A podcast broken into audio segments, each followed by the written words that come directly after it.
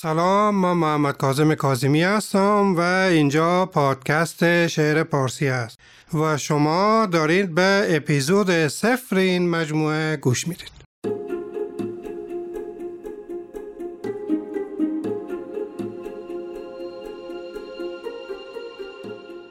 اگر در معرفی خودم بخوام حرف بزنم، باید بگم که من متولد 1346 شمسی در شهر هرات افغانستان هستم.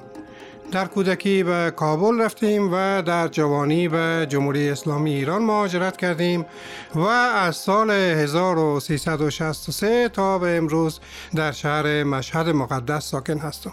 تحصیلات ما در رشته مهندسی عمران بود، چیزی که خیلی هم از ادبیات به نوعی دور هست و شاید به همین ملاحظه بود که وقتی که تحصیلات رو در مقطع کارشناسی عمران تمام کردم در سال 70، بلافاصله رفتم مشغول فعالیت‌های ادبی شدم و شاید در بین مشغولیت‌های مختلف و متنوعی که در این سالها داشتم، هیچ یک از اینها مرتبط با رشته تحصیلی بنده نبوده.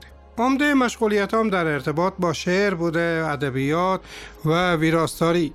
شعر سرودم، درباره شعر مطلب نوشتم، حالا به صورت کتاب یا مقاله.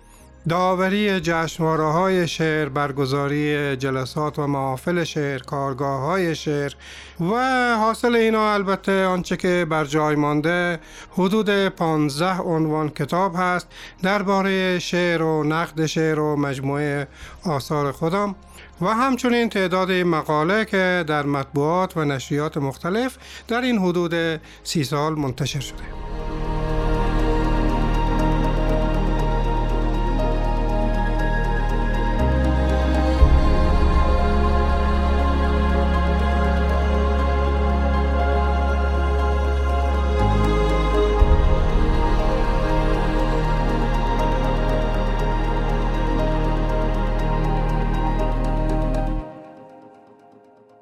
اما درباره این پادکست شعر پارسی، خیلی وقتا ما میبینیم که در مطالبی که درباره شعر منتشر میشه، چی در منابع درسی چی در منابع غیر درسی، اطلاعاتی درباره شعر به اشخاص داده میشه که خیلی کارآمد نیست. یعنی اطلاعاتی از جزئیات تاریخ ادبیاتی، جزئیات آرایه‌های ادبی به صورت فنی و خشک، علم عروض و قافیه و امثال اینا. منتها خب به نظر میرسه که ضرورت داره ما جدا از این امور یک مقداری به زیبایی شناسی شعرها بیاندیشیم، به این که شاعران خوب چه کار کردن که موفق شدن، آثار ارزشمند و ماندگار اینها چی است، کلاً آثار ارزشمند و ماندگار میراث کهن شعر فارسی در این 1000 سال خورده‌ای چه است و اینها بوده که سبب شده ما در این پادکست شعر پارسی به این موضوعات بپردازیم. شعرهای برتر رو معرفی بکنیم، با شاعران بزرگ و شاخص زبان فارسی آشنا بشیم، از زندگی اونها بگیم و از خصوصیات سبکی اونها و آنچه که این شعرها رو موفق و کارآمد و تأثیرگذار ساخته.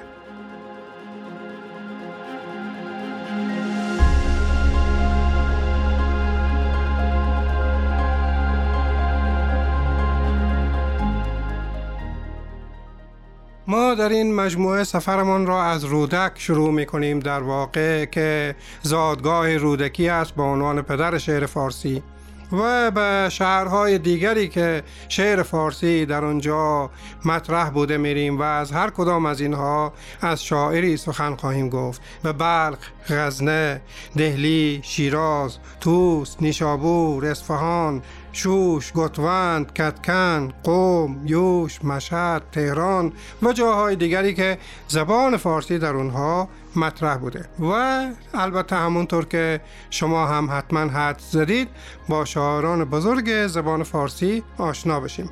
البته سفر ما به این زودی ها به پایان نمیرسه و این تازه اول سفر ما هست. به پادکست شعر پارسی خوش آمدید.